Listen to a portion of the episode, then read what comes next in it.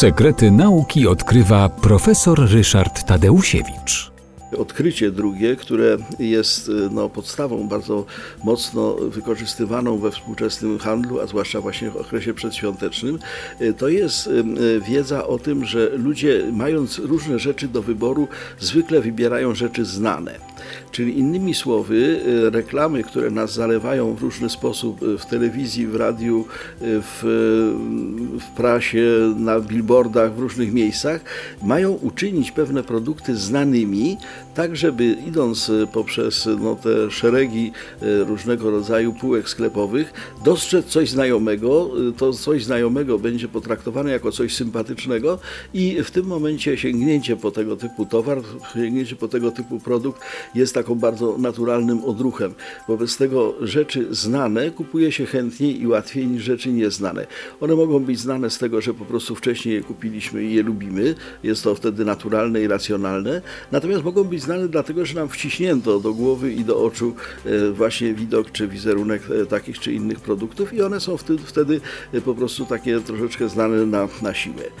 Kolejna sprawa to e, tak zwany mechanizm przeniesienia sympatii.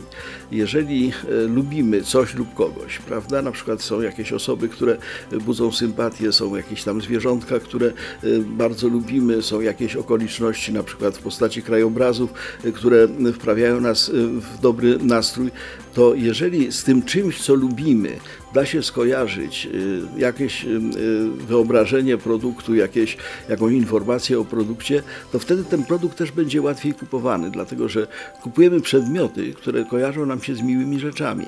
I to jest z kolei bardzo też mocny wabik i bardzo mocny magnes. No i wreszcie cena.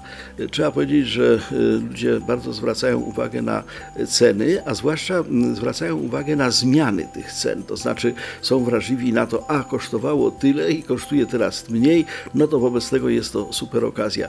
Bardzo często, nie zawsze oczywiście, ale bardzo często to jest tak, że najpierw się winduje tą cenę wyżej niż ona, y, niż towar jest rzeczywiście wart, po czym się z wielkim szumem i tententem ogłasza, że oto wielka prze- przecena, wielka wyprzedaż, wobec tego kupujemy taniej. Jak porównać finalną cenę, to się okazuje, że kupiliśmy za tyle samo, co normalnie byśmy kupili, tyle tylko, że w tej aurze takiego wielkiej okazji, wielkiego e, tutaj jakiegoś no, e, upolowania czegoś, czego, czego normalnie by nie było.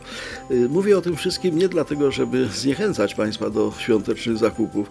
Święta i zakupy to rzecz nierozerwalna, tak było, tak jest i tak będzie.